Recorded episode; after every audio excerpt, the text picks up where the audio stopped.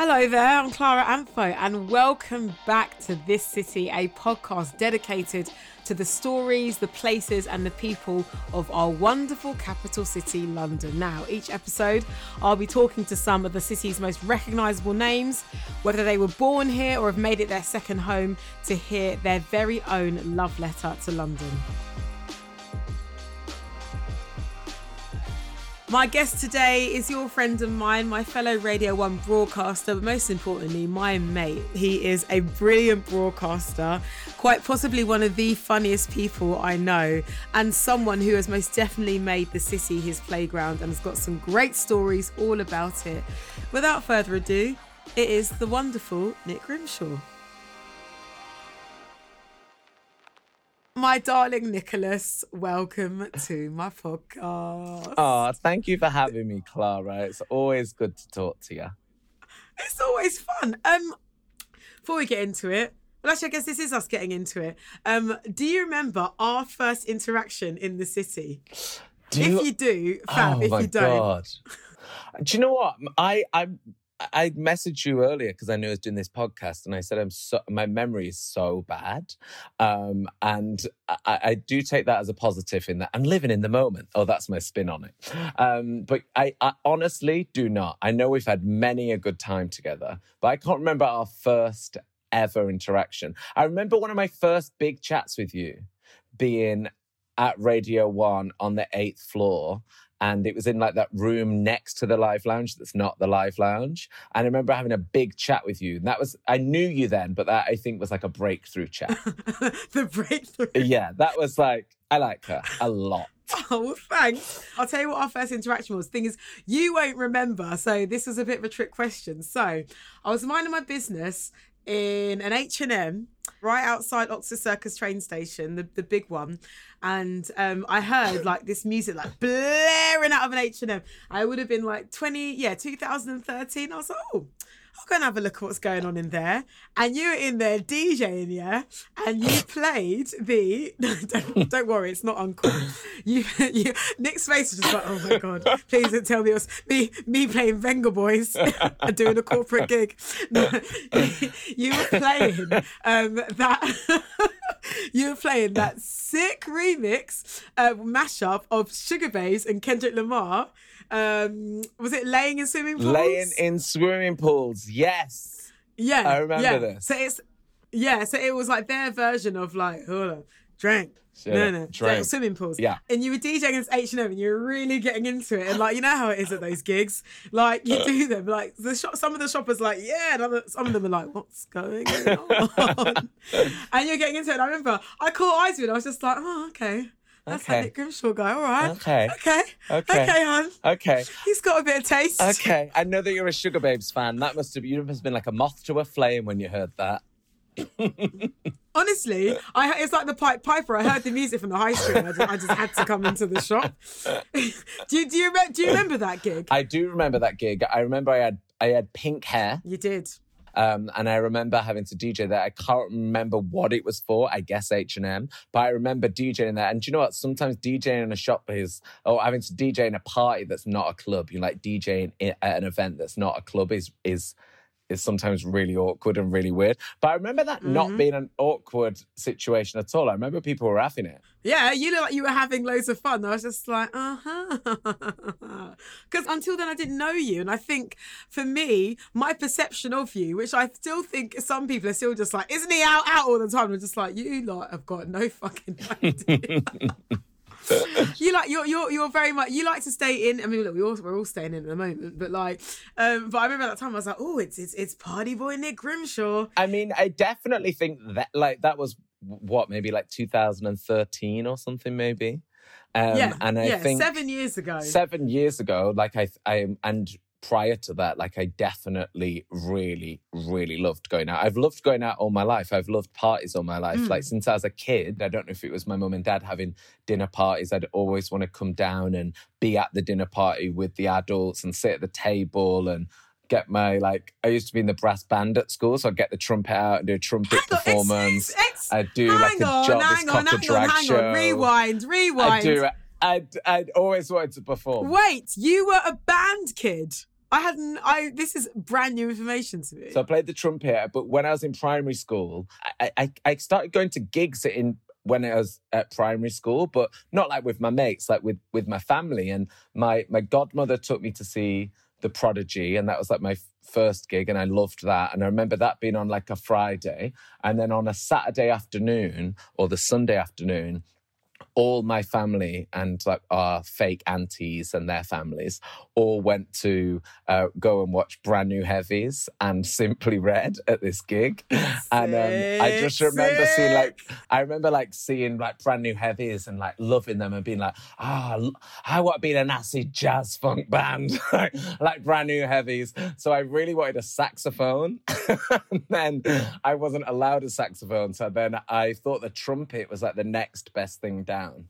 Um, so yeah, that's why I ended up being in the brass band. Okay. We didn't last very long. I was pretty bad at being in the band and taking direction, and I used to get thrown out of it all the time. And always, my mum would have to write a letter begging me to be let back in, and they'd be like, "No, he don't concentrate, and he's annoying." And then she'd be like, "No, concentrate this time." But then when I got into secondary school, I sort of fell out of love with it and just got really distracted and could never. You had to practice at home, which I could never do. Creative differences. Let's just call it that. We had. I had creative differences at ten. He, he, he, knew about this artist life. Um, Oldham is is your roots, and I know you're so you're so proud to be from there. I know you love living in London, but proud Oldham guy. Where was the moment that twigged for you? Thought, hang on a minute, I, I don't know if I can be here forever and I need to go. I need to go to London. And what was your perception of the city before you moved here? Um, well, we're we're actually I was born in Moss Side and all my family are from, which is like central Manchester.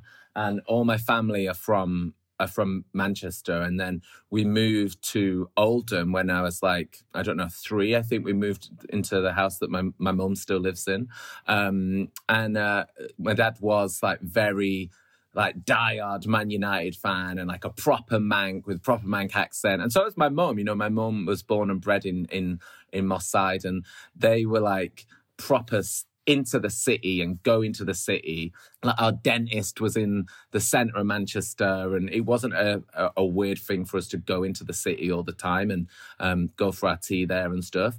Um, I was always drawn to going to the city because I, I, had an older brother and sister. They're like 11 and 13 years older than me. And they'd always be out raving in Manchester and going on big nights out in Manchester and talking about like these great things like the gay village and the hacienda and all these clubs that they'd go to. And I'd be like, oh, I want in on that. And then my perceptions of London before, like I'd, I'd not. I, remember as a kid saying like, I'm gonna go and do my A levels in London, and then I'm gonna go to uni in New York. And I remember like saying it to like a kid on a bench, and they were like, "All right," but I don't know what it was about it. But I guess you watch it on films and on music videos, or like on the telly or MTV or whatever. Like it just seemed exciting. So I was like, yeah, I'll do my A levels in London and then I'll go to uni in New York. Obviously, I didn't, um, either of them. Um, but I don't know, there was just something about the excitement and the buzz of a city that I think got me all wound up as a kid. Yeah, because I just have this, I have this perception of like little Nick or and even teenage Nick with your with your pile of like magazines and being like, yeah, yeah, yeah, I want it. Mm. I need to be in it.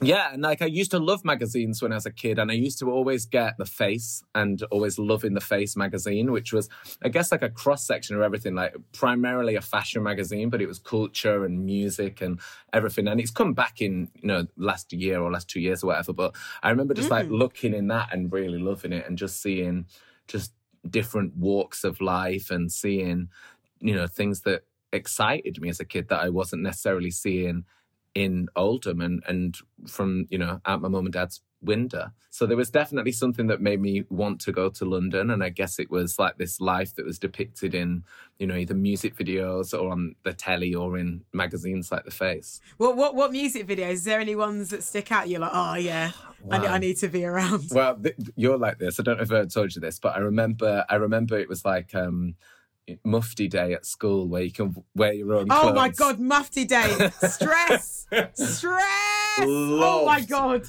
Loved mufti day. And I remember um, Mo Money Mo Problems had come out and we were all obsessed with Mo Money Mo Problems.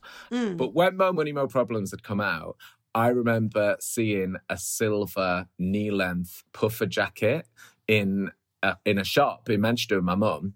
And I was like, oh, I want that. And she's like, it's too expensive. And I said, I want it. I'll have it for Christmas and my birthday. I'll, uh, I'll double up on it. I want it for both of those things. And she was like, well, if, if you're sure. And I knew like Mufti Day was coming up. And I remember wearing like this silver knee length puffer jacket. And I was like, I don't know if you can get away with that because you're not Puff Daddy or, or Biggie. You're 12 and in Oldham and white. so I don't, you, don't have the same sort of finesse, I feel. I couldn't pull it off, but I honestly thought I was like, an international rap superstar in it. I was like, oh, like Missy Elliott in The Fly. I was like, look at me. I didn't. but the, uh, although I have to say, I have enjoyed the, uh, the, the throwback pictures you've put on your stories recently. You uh, you were giving us sort of like you know Queen Balenciaga, Vetements re- realness with those with those nineties Lego trainers. Oh my god, they were some strong looks. Some strong looks. Yeah, definitely, definitely experimented and always wanted ridiculous clothes as a kid. Always. Do you remember your first trip to London? Why why did you why did you come down here in the first place? Your very first trip, do you remember? My very first trip. I remember little bits of my very first trip. My mum and dad had friends um, who lived down here, and we came down, and I was in like primary school and we came down and they lived just outside of London and we came into London and had went for a Chinese and I'd, I'd never had a Chinese before and um, I just remember thinking it was like what? Like I was obsessed when I was a kid by the way with China and ancient Egypt and I was really obsessed with um, China. I just, I don't know why. I just really loved it as a kid. And I remember being like, a Chinese restaurant in England. And I remember being like, what? And when we went in there, they had a goldfish that was carved out of a carrot. And it was like, like a big sort of, uh, you know, thing that you have in the middle of the table or whatever, but it was just a carrot that they'd shaved into a goldfish. And I brought it back to Oldham with me in an empty ice cream box with water in it. And I remember taking it to school and being like, this carrot's from London. And everyone was like, no way. That carrot, and I was like, and it's a fish, and I, everyone's minds were blown. And I remember it just started to get browner and browner and like a bit grey, and I was really sad that my carrot goldfish from a Chinese in Covent Garden was dying. I was going to ask, how long did it last? Not long. Well, maybe. I don't remember how long it lasted, but I just remember being really sad about it. And then I don't think I ever went to London after that until I was about um, 13 and I came down with my dad. And my dad was like, diehard United fan, always go, season ticket holder. And he, he had a ticket for a London game. I can't remember who they played. Charlton? Oh come on, babe, it's me. I listen, please, please. I don't, I I don't, don't speak football. We don't speak That's football. okay. So your dad was a die-hard United fan. You'd go to away games mm-hmm. in, in in wherever. Yeah. So yeah. we came to London for this game. It might have been Chelsea. I can't remember who it was, but we came to London. I was about thirteen, and the blue one, the blue one, the blue one. and um, I remember at that age, at thirteen, I'd already decided that I wanted to be a radio DJ and I wanted to work at Radio One. And I was very specific about it. Like I, you know, I didn't say I just want to do the radio. I, I wanted to do Radio One. So I remember my dad got a hotel and it was just happened to be near Great Portland Street. It was that Holiday Inn near um, Great Portland Street Tube. No way. Yeah, so he got that just by pure coincidence. And I remember being like, oh no, I know Radio One's round here. And I remember one day, like we were only down there for like Saturday and Sunday. The game was on the Sunday. And on the Saturday, I made my dad take me to uh, Radio One, and I remember like looking through the windows and genuinely saying to my dad, like, "I'm gonna work here, like I want to work here." And then I took it to a like next level of weirdness, and I was like, "Right, let me figure out where I'd go for lunch." And I made my dad go to lunch somewhere near Radio One, so I could like fully manifest what would happen. How weird is that? That's, I mean, I look, I guess like from day you just you knew about speaking shit into existence. yeah, and my That's dad, mad. and my dad was always like, you know, that was one of his proudest moments ever when I actually ended up being on Radio One because he said, I did think like you were just like chatting shit. And then when you worked at Radio One, I was like, oh my God, I remember him saying, This is where I'm going to work and I want to go for my lunch here. And I made him go to that place, Landry, like which is shut down now, but it is right by Radio One. And it was where you'd go and get a coffee before work and stuff. So um, that was like my first proper London trip. And I remember me and my dad, we went to the football and then we went for dinner, just me and my dad at this place um, just off Piccadilly, Langan's, which I think was quite like Oh like yeah. 80s, 90s bougie maybe. So my dad used to come down for work quite a lot. So he used to get took, took there. So um, we went there and then um, my dad let me drink, which he, I was 13 and um, he let me drink. And I remember going back to the Holiday Inn and being like, what a nice night. And then like about half an hour later having to wake up and be like, and like projectile vomited all in the bathroom. My dad was like, bloody hell. what, what did you drink? I don't even remember. I think I was like drinking like nice red wine with my dad. I was like Oh. 13. And then yeah, I just puked it all up over the um the Holiday Inn in Great Portland Street. Forever classy. And things never change. Forever classy. I mean, sipping the tea, sipping the tea. but then, you know what? I love, I love hearing, I love hearing these stories, and, I- and I, and I, and I'm really happy to have this conversation because you know what? I think with anyone who gets any kind of success, it's so easy for people to think, oh, they just popped out of nowhere because there was a point, like I remember, like when I first became aware of you, it was like Nick Grimshaw, T4, Nick Grimshaw, Radio One, Nick Grimshaw's out here with this person, da da da da da da. da. But I didn't really know anything about you like before but i hmm. think that's just the culture of like dare i use the c word not celebrity They're close. I mean, I mean, we, we've had some, we, but, like, but it's uh, you know, it, it's, it's always that there's that cliche phrase in it, isn't it? It's like it takes ten years to become over, uh, uh, an overnight success and whatever, and people just assume that you're just plucked out of this box, whatever. But like, you know, I I think we get along very well, and I think I've got a lot of respect for you because I know you don't come from some flipping like showbiz dynasty, and you know, it wasn't like it wasn't like your mum and dad were like, here's here's son, here's the keys to Radio One. I know everyone here.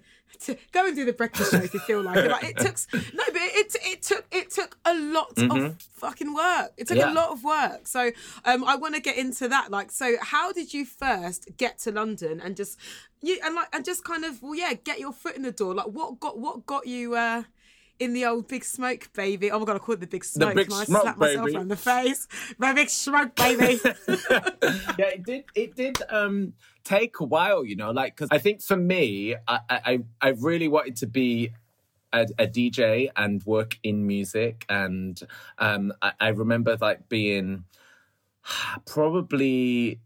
I don't know. I, I don't not necessarily even music at the start. Like I wanted just to do something that was fun, and I remember thinking I really want to do something creative and do something that's not the average office job.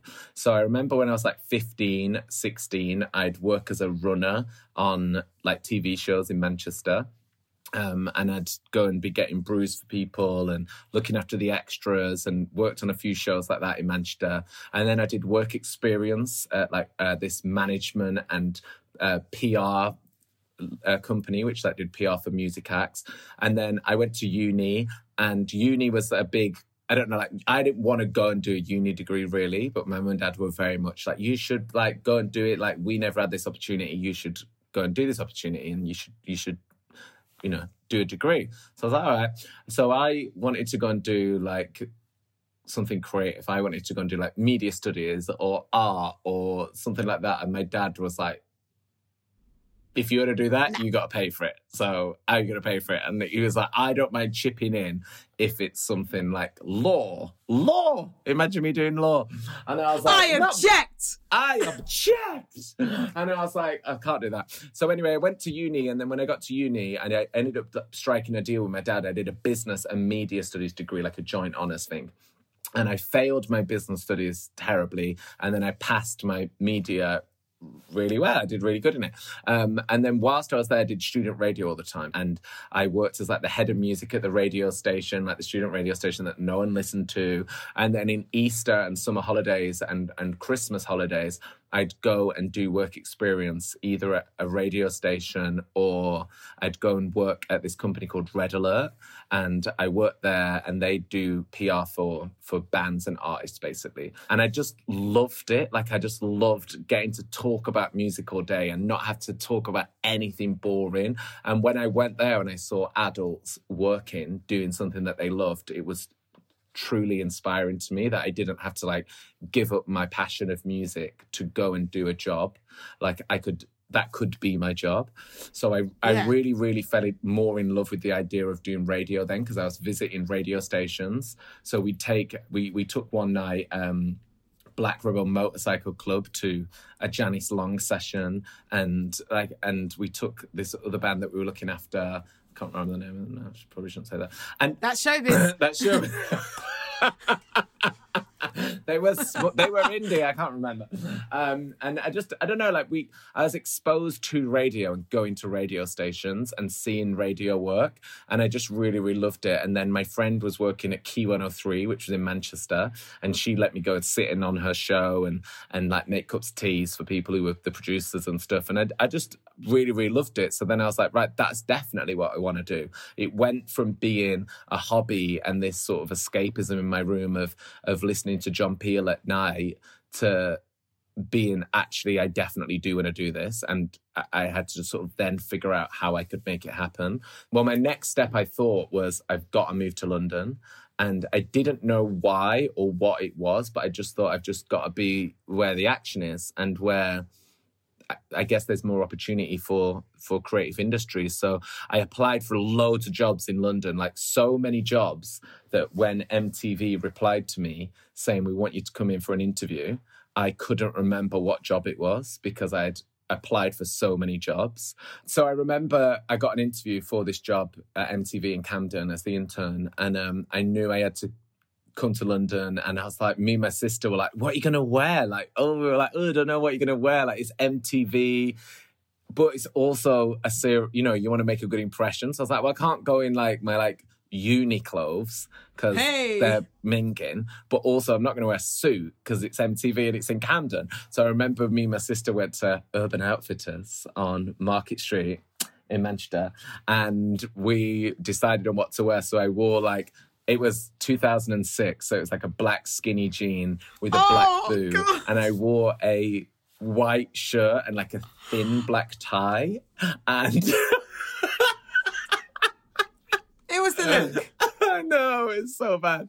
Um, but I remember like that was like the like at the time I was like very into the Libertines. It's like the Libertines are working at Foxtons is what I went for. But I remember getting off the tube in Camden and just feeling really alien there and feeling like kind of a bit like a bit of a nerd or something. Like getting off in Camden because everyone was like a goth, a punk. Like everyone's looks were so extreme in Camden. And I remember walking up to MTV in Camden and just totally falling in love with it and being like, wow, I really, really hope I get this job. And then I went and did my interview and I mean, I, I, was like, I think it went all right. And then afterwards, I had my train, but I was like, I've got to go too. I knew that um, Jon Carter, who is a DJ that I used to love and I used to go and see when I was at uni in Liverpool. He had a pub in Camden, the Lock Tavern. So I was like, before I get the train, I've got to go and have a pint in Jon Carter's pub. So I was like, oh, I'll find out where the Lock Tavern is. And I went and just sat and had a pint on my own in like my outfit. And then I got the train back back home to Manchester. And then they said, you've got the job.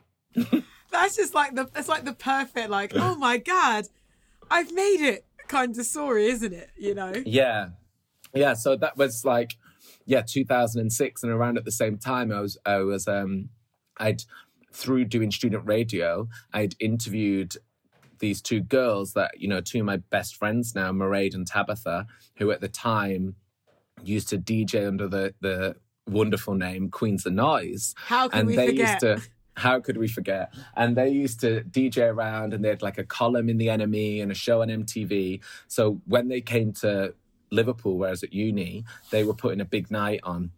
like a club night and I interviewed them for my student radio show.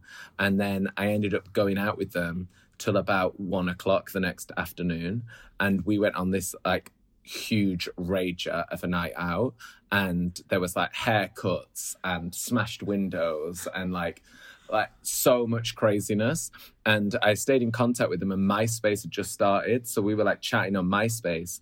And I, I remember messaging Mairead being like, Oh, I'm going to move to London. I've got an internship, um, but I don't have anywhere to live. Like, where should I live? Which area, whatever. And she said, Oh my God, we're, we're about to go to America for a tour. They were on tour with someone. So why don't you live at our flat? And also whilst you're there like do you want to like run the door for our nightclub um so then yeah i moved down and i moved into um tabitha's flat in tufnell park and um i used to do the door and the guest list at their club night on old street and then in the day go to work at mtv as the intern Need to ask, what kind of door person were you? I can't quite call it. Um, I was always chatty and would chat to everybody, and I'd say a good, I'd say at least half the people, if not more, that I'm close friends with now in London, like because I came to London not knowing anyone, were people I met on that door on Old Street. But I remember the first night I did it, it was like a Mexican night, so I was dressed as a chili. Um, just stood Sure. on Old Street dressed as a chili with a clipboard. Um, and I remember mum and dad being like, How's the media career? And I was like, It's all, it's all right. We're trying. A Everything's going Shoreditch. Oh, yeah, I, I distinctly remember you saying this to me a few years ago that your I don't know if, does your brother still nickname you London Wanker? no, he likes to call himself OG, which is original Grimmy. Right. And my brother, yeah, he's 13 years older than me. And, you know, he always jokes, being like, if it weren't for me, you wouldn't know what was what. You wouldn't even be into music. And he is, he is right. My brother used to like play me, you know, NWA and a tribe called Quest and really great old house music. And he'd play me New Order and Kraftwerk. And so I grew up hearing so much great, great music, which at the time you don't realize is, you know, so great. But Mm. I was just like, oh, this just whatever. Um, and you know, he's right. Like he he sort of opened up my mind and I guess my taste buds to music. So yeah, he does take the piss out of me um, a little bit living in living in London and stuff. A funny thing that happened was because he was like, you know, he's how old is he? He'll be fifty next year, my brother. And So let he- me let me just tell you, dear listener, that Grimmy hates me Oh my it. god, here we go. But- here we go. Grimmy's older brother is a bit of a spice, and me and Yasmin Evans off of 1Xtra, we we're fans of of Yeah. of Clara fancies my brother. And I don't know why I find that weird, but I do. I do. I do. But yeah, he um so he was like the time he was going out and he was going out of Manchester, he was like friends with like the Happy Mondays and Oasis when they were forming and stuff. And I remember a funny story is that years, years and years past when I'd been living in London and I'd just started on Radio One and um I'd be like, Hi, it's Grimmy, like it's this time or whatever.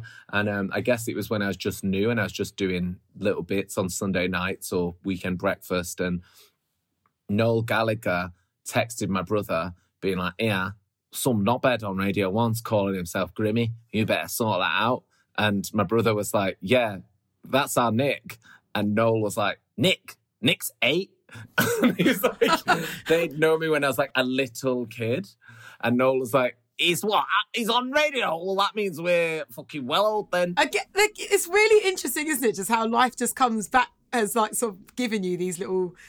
I guess yeah, all these little like pinpoints, isn't it? It's funny how things come back to say come back to haunt you, but I guess dare I say not come back to haunt you, but like it's just it's, it's it's funny how these things work out. Like I want to talk about, I guess that first big exposure you had because I obviously I know you very well now, but obviously I, I didn't know you in like that kind of initial like it's Nick Grimshaw moment. Like I'd say what like peak peak 20 what 2009 2010 like where like your sort of t4 radio 1 crossover years like I, just that first introduction to you like i can only imagine to be knowing the industry how i know it now like quite overwhelming. How was that for you just sort of like coming down here and obviously getting to know people that we know like, as these very public figures as just your mates and just sort of being thrown into that world and everyone's been all up in your face like in and around town. Was that like? Do you do you look back on that time fondly, or you just be like, "Fucking hell!" Like that was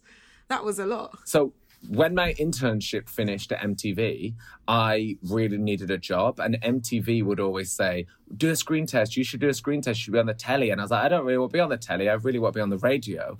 And um, I remember thinking, like, if you if you got to be on the telly, you've got to be quite professional and like slick. And I was like, "Oh, I'm not really that guy." So I just, I, I think I just want to do the radio, really. And then when my internship ended and I couldn't get another job, I was like, ooh, maybe I should, maybe I'm going to do something. So I, I got asked to go and do a screen test for E4.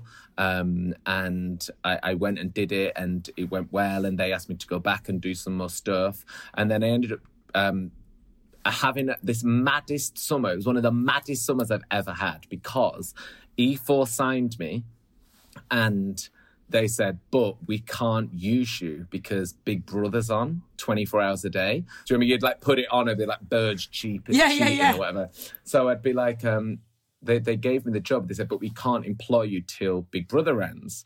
Um, I was like, well, I can't. Afford, I've got no money. Like, I can't afford to live in London. I don't have a job, so I'm gonna have to move back to Oldham. And they were like, oh, that's a shame. And I remember being like, oh, I guess I've got to go back home and live with my mum and dad now.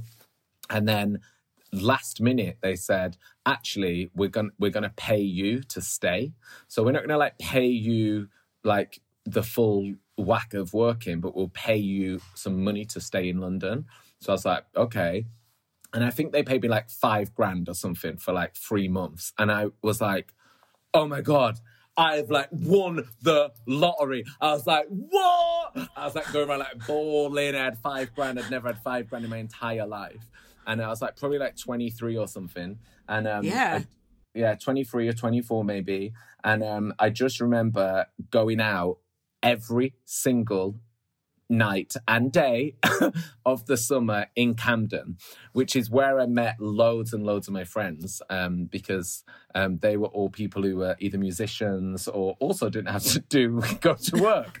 Um, so they were they were also. By the way, you're, you're free to name you're free to name drop on this podcast. It's a judgment free zone. Who who are you meeting? I mean, uh, it was through well through a mixture of me doing interviews once I started doing E4 and, and T4. So a lot of the people that I was friends with, it was like their first telly experience as well. So I met one of my really good friends that I'm really, um, really still close with. She lives in LA now, but with my friend Remy, it was like her first TV interview, and it was like my first TV interview. And she'd never been interviewed. She's a, an artist, and I was the presenter, and we didn't tell each other that it was our first time, and we just sort of did this interview together, and we just got on with each other. And um, I just at that time, like because I didn't have a schedule. I didn't have flatmates. I didn't have a routine. I didn't have any responsibilities. If I met someone and liked them and they'd say, Do you want to go to the pub? I'd be like, Yeah. And then I might go to the pub with them for 12 hours and they'd be like, What are you doing tomorrow? And I'd be like, Nothing. What are you doing? They'd be like, Nothing. So we'd do the same the same thing. And we used to go to this pub in Camden, the Hawley Arms, which was um, right by work. And when I worked at MTV, we'd go there every single night after work. And when I wasn't working at MTV and I started doing telly, we'd also just go there every single day. And um, at the time, people going there were like regular people like my age or a bit younger or a bit older or whatever but they've sort of over the years materialized into being like massive massive artists um, and it wasn't a planned thing at all you know it was just a, a situational thing that happened so you know, Amy Winehouse used to live in Camden and she'd done Frank, but she'd not released Rehab. And I remember I'd always walk to work and walk through Camden and I'd, I'd always see her. And we used to joke that we were like each other's stalkers. She'd be like, oh, all right, stalker. And I'd be like, all right, stalker. Because I'd just see her all the time. And I'd bump into her in like Pret on Camden High Street. And Amy is one of those like magnetic humans, and like I, I, don't think I was alone in being instantly drawn to her. Also, I love a nutter, so I was just like, oh, I'm quite like her. She's a bit of me. Yeah. Um, so I'd always bump into her, and then when I was working at MTV, I'd always bump into her and see her on nights out and stuff. And then when I um, started doing um, E4, I I didn't have a schedule. You know, I didn't have to to go to work nine to five anymore. So we used to hang out in Camden because she didn't have a job because she was a musician and I didn't have a job because I was doing like bits of telly and stuff. So I used to hang out with, with, with Amy a lot in Camden. And then I remember hearing Rehab and playing Rehab and being like, oh my God, that's r- really crazy. It's old, but it's new. and be like, don't know if it's a hit though. Like I can remember thinking like, I think it's a bit weird. Like I think it's too weird. But um glad she didn't listen to you. no, imagine me like, yeah, no, drop that. but I do remember thinking like it was like nothing else that was around at the time, mm. I guess. Um, yeah, it was always really, really fun times. I have really fond memories of being in Camden. And at the time, we didn't realize how good it was. And I know this sounds like such a old no, person's thing to say. Not but all, you just thought that was like normal. And then now you look back on it and you're like, wow, what an amazing free time. It was kind of like an extended uni. Do you know what I mean? Like it was, there was like little bits of work to be done, but you weren't crazy busy, you weren't hectic, um, and you were able to like go out and hang out with your friends who were very much on the same, you know, path of just wanting to go out and party and and have fun and not be too serious. I love I love hearing you talk about that time because like it, you can you can see how happy it makes you and it just it sounded like it there was there was always like an innocence that time that I think that that you can't get back but I don't think anyone can mm. get back because you know yeah, that like, yeah we weren't on social media and we weren't on Instagram and we'd have a phone, but you weren't like addicted to your phone like we're addicted to our phones now. So you'd go out and you'd sit in a pub and you'd you chat to people, you really get to know people. I just remember that pub being like such a hub of excitement and activity and people. And it wasn't like a celebrity pub, it wasn't like a posh pub, it was like a regular textbook dream pub, like a dirty pub that sold beers. Mm. All those people that we met there and used to play there and do gigs there and have all gone on to do you know really really good things and it's funny like watching Bake Off and see Noel Fielding host Bake Off because he'd be there and you know like Adele not, ba- not baking. Not baking. And you know like Adele would be there and Adele was like Jack Peñate's like mate. And then all of a sudden Adele's like Adele. And I don't know it was like a funny old time. I don't know what was in the water. Well I want water. No one was drinking water. I don't think I drank water till about 2012 I do love that you mentioned like uh, the pub still being a thing because just quickly, I still blows my mind that you met your man in a pub. I, that for me mm. is a miracle. Not that you met a man, because listen, you, you got it, hun. But like the fact that people that you that you that you found love in a in an allegedly hopeless place, the pub, is still incredible to me because I'm just like the I don't know a single person at this point in time who who hasn't met their partner like through an app and like mm. you're one of the rare people yeah it was um when i was doing breakfast like because we was you know entering our 30s like i started that at like 27 maybe 28 but when we started getting to our 30s everyone was like I'm having a baby. I'm meeting this person and maybe I'll get married. And I'm being like, oh my God, I want a boyfriend. I, w- I need some some partnership here. And I remember our friend Amy, who is a, a fountain of advice and wisdom and knowledge. She incredible said, woman. Incredible woman. She said, when you finish breakfast, you will meet someone. And now is not the time. Like, you've got to focus on the show. It's annoying. It's hard no one wants to do that apart from you. She was like, you like it, but like, don't drag someone else into that 4.30 wake up. Like, that's your dream, not theirs. So I was like, okay, fair point. So she said, when you finish, you'll have space to, you know, focus on someone. I remember being like, Amy, what does she know?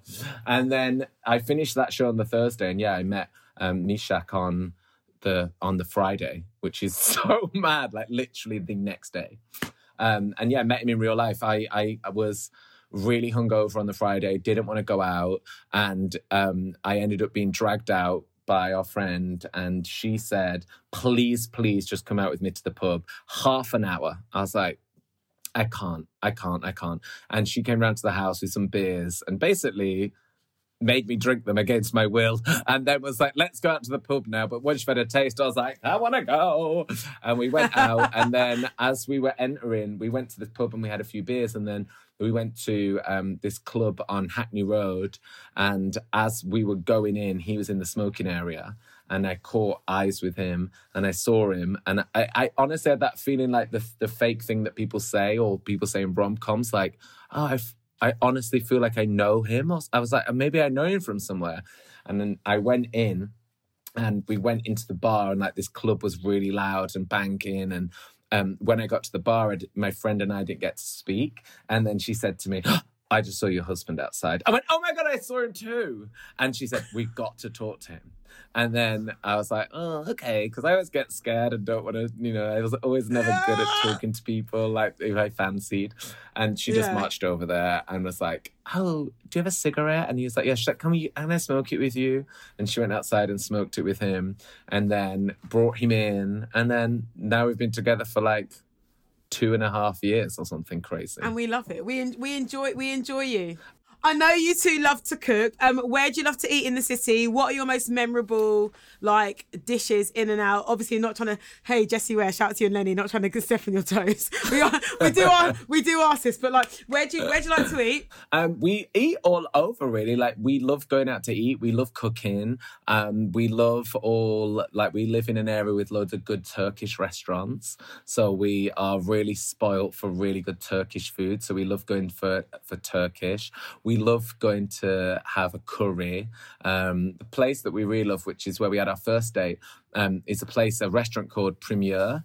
And it's in like a, a disused garage, like an old garage that they've sort of semi refurbed. So it feels like a garage still, but it's a restaurant. And um, it's like, it's like, nearly fancy. It's not fancy, it's just got candles in it. Right. So it feels special, but not posh. Because I don't really like posh food and I don't really like a posh um, place to go and have dinner, but the food's really, really special and it's like all little sharing plates. So we love Premier, we love Morito and Hackney Road, which is really Ooh, great. Again, great it's like all small little plates and that's like North African tapas. So I love sort of that Mor- Moroccan food I love and like mm. it's sort of, yeah, tapasy North African. It's really good. I ask every single person who does the podcast, do you still get the tube? Um, and if so, um, what is it like for you tubing about? Do people hassle you? Do you like it? What is your experience with public transport? What has been your relationship with public transport? Because you mentioned obviously getting the train to Camden and being like, wow. Mm-hmm. So now in your day to day, what are you saying? Because I think a lot of people think the Radio 1 DJs get chauffeurs into work. Oh, yeah, right. Um, I know we get, um, I get the tube every day. Like I get the tube to work every day. And I used to live um, like a lot closer to Radio 1. So I, I never got the tube, but I moved east like four years ago, and um, I, I I love being over here. So yeah, I get the tube every day.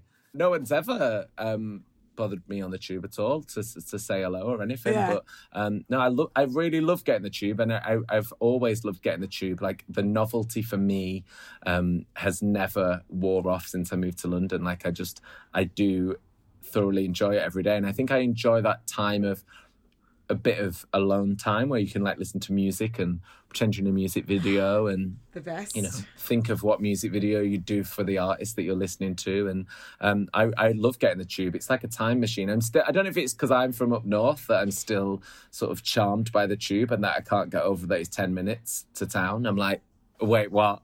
It's like a yeah. time machine. And it's like hang on. If i get out of piccadilly circus i'm gonna see Piccadilly. Oh my god! Like it is mad, isn't it? Sounds like yeah. Discovering yeah. those new spots. So I still, I still, I still love being on the tube, and it's been, um, you know, I used it all throughout this year, even in lockdown, and it's been, it's been kind of nice that it's been empty mm. because it's felt like not as stressful and as disgusting as the tube can be every day when you're using it. But also, it's been a bit sad as well, like not seeing London at its fullest and not seeing you know that thing that makes london what it is the you know the the craziness and the the, the hecticness and and people and diversity and like you you really notice like wow it does feel different this year london with with with what's going on but yeah, I've, I use it. I use it every day. It's, I was just thinking about about what you said, like just uh, um, adding on for the tube thing, because it just hit me just randomly. I was like, I really miss dancing with people at parties. No, I know. Like a, just a Mhm. good old fashioned house party, like or a post carnival after party. Like I just I I, I it's I, I can't imagine that now, which is really scary. yeah, watching watching um Lovers Rock on BBC the other night like properly made me miss parties and house parties and people and you know like London is is so good at all of those things good at house parties and street parties and you know like it was it, it did make me feel a little bit emotional and Mm. I don't know if it's normal to feel emotional about missing a party but It's absolutely it's absolutely normal. I'm literally can't wait. I'm fizzing with excitement. Just the the freedom of being able to like dance in the street with people. Like I'm really looking forward to that. Proper. Oh, it's so special. And like, I just don't know. Like, I just don't know if we've taken it for granted that how, you know, good for the soul a good party is. And we're missing Mhm. them now. And I just hope that we can have parties and they're like they were before, you know? I hear you, Don. Well, on the subject of, you know, law enforcement and being in charge, all those things that make us really happy right Mhm. now. Got to ask you what I ask uh, most of my guests. If you were mayor for the day, yeah, or for a month, however long you felt like doing the job, what would you change about the city? What would you What would you enforce? There are no rules. Wow, that's that's a big question. If I was mayor for the day, what I'd do is I don't know if it's the mayor's job to encourage partying, but if I was mayor, it would be. Um, one of the things that I really loved was obviously this year's been totally shit. But one of the the good memories and one moment that I really remember really clearly and still get emotional about was the moment when all our neighbours went in the street and clapped for the first time. And when I first heard that was happening, I remember thinking, if I was a nurse working hard at the NHS, I don't know if I'd want everyone to clap. I think it'd be annoying. Like, what's that doing? And I remember hearing like that being a, a thing that was going to happen and being like, is it a bit patronizing? Like, is this nice to do? Like, they're working hard and I'm just going to clap. And I just remember going out into the, the street and clapping and being really, you know, overcome with emotion and seeing all our neighbours' faces and having that connection, which I personally have never had in London. Like I know my neighbours and knew my neighbours when I've lived in other places. Admittedly, when I was younger, all my neighbours hated me because I'd be having parties every night. But there was something that happened during those claps that made us all closer. You know, we we loved it, and I look forward to it every Thursday, like seeing the neighbours and waving at everybody and everyone's families and saying hi to everybody. And we've all started a WhatsApp group ever since then, and it's nice. Like that sense of community is is really really special. So if I was mayor, I'd try and instill that, and I don't know what it would be apart from I would love to close roads and let people have a street party and everyone brings out a table and everyone brings out like whatever food their family makes and we have a party the whole street and everyone can try each other's food and that's what I'd do if I was mayor. Just have that sense of, you know, the the the community enforced legally. have fun, everyone. Have fun. Well, I, on that alone, would absolutely vote for you, my darling. But until then, you just got to be got to be present on Radio One. Sorry. but when I'm mayor and enforcing people to have a dinner party in the street, they're like, I don't want to do this. You have to, it's the law. It's the law. Um, Nicholas Grimshaw, I love you so much. Love you too, Clara. Thank you so much for having me on your podcast. It's always such a joy to see you and talk to you. Thank you so very much for joining me for another episode of This City. I've been your host, Clara Amfo. And if you've enjoyed the podcast, please let us know. Tell a friend to tell a friend. Please rate, review, and don't forget to subscribe wherever you get your podcast so you can catch the next episode as soon as it lands. And also, do let me know who you would like to hear next. I'm all ears. Thank you so much again for listening. This has been a Sony Music fourth floor creative production.